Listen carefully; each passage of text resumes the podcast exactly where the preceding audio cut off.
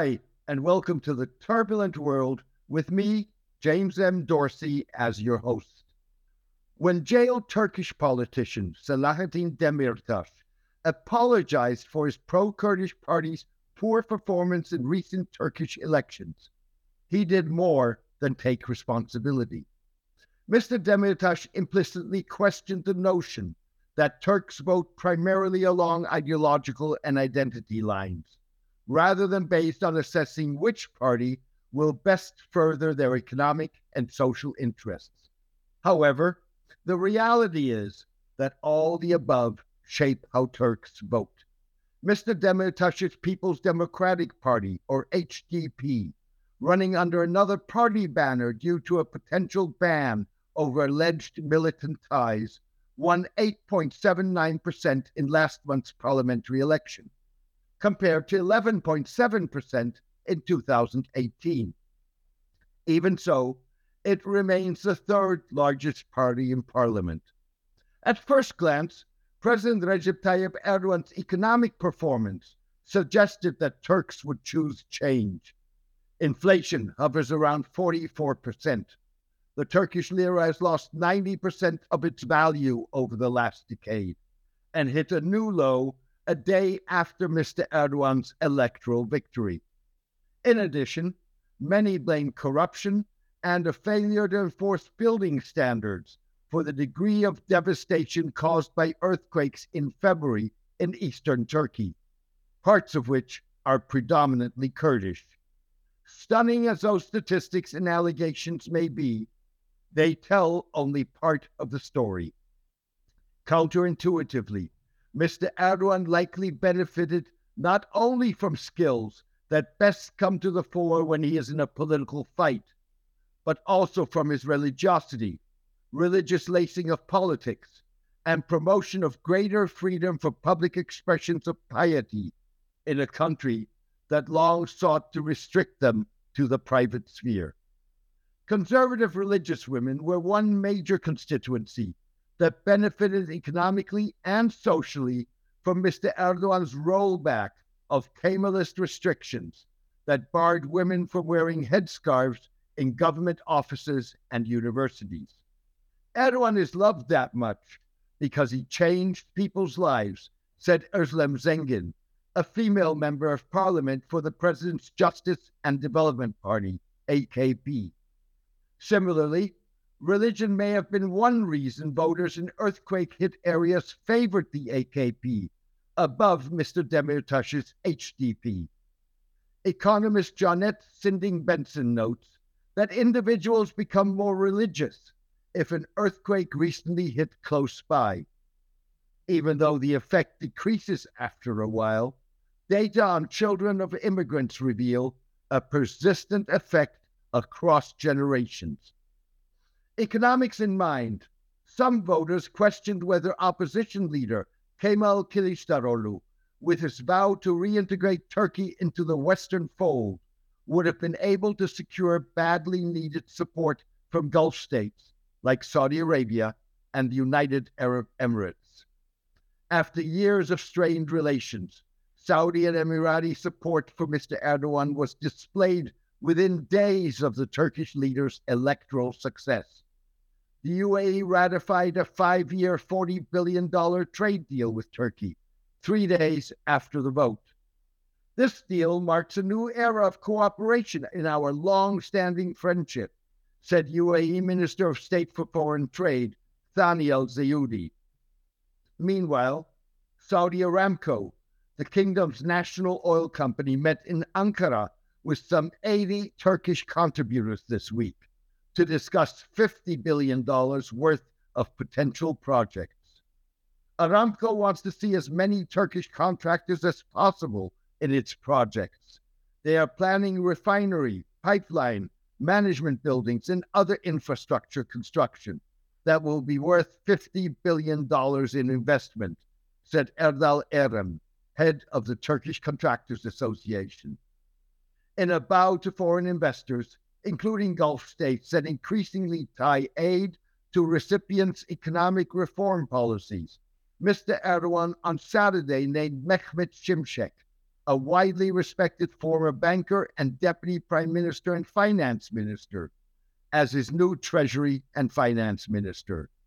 Foreign investors and analysts saw the appointment of Mister Simsek, an advocate of conventional economic policies, as a sign that Mister Erdogan may shift away from his unorthodox refusal to raise interest rates that fueled inflation and an exodus of foreign money.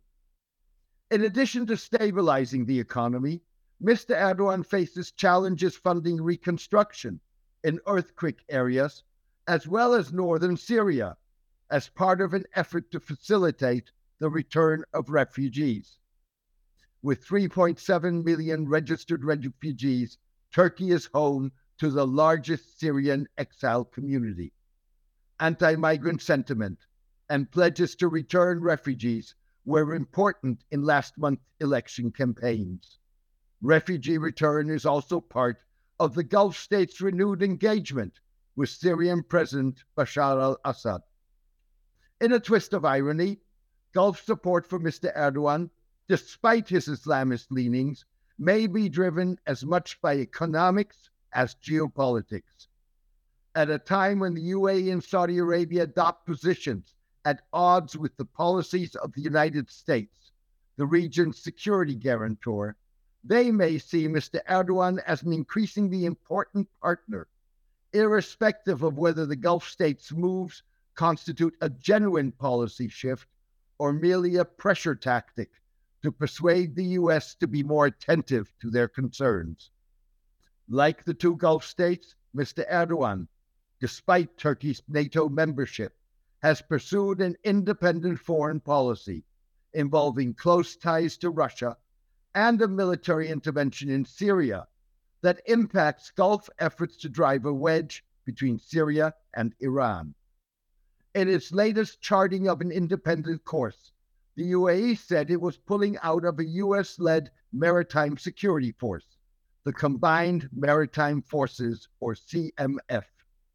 Led by a U S admiral, the C M F groups thirty-eight countries, including Saudi Arabia, in a bid to halt Iranian attacks on commercial ships, weapons smuggling, and piracy.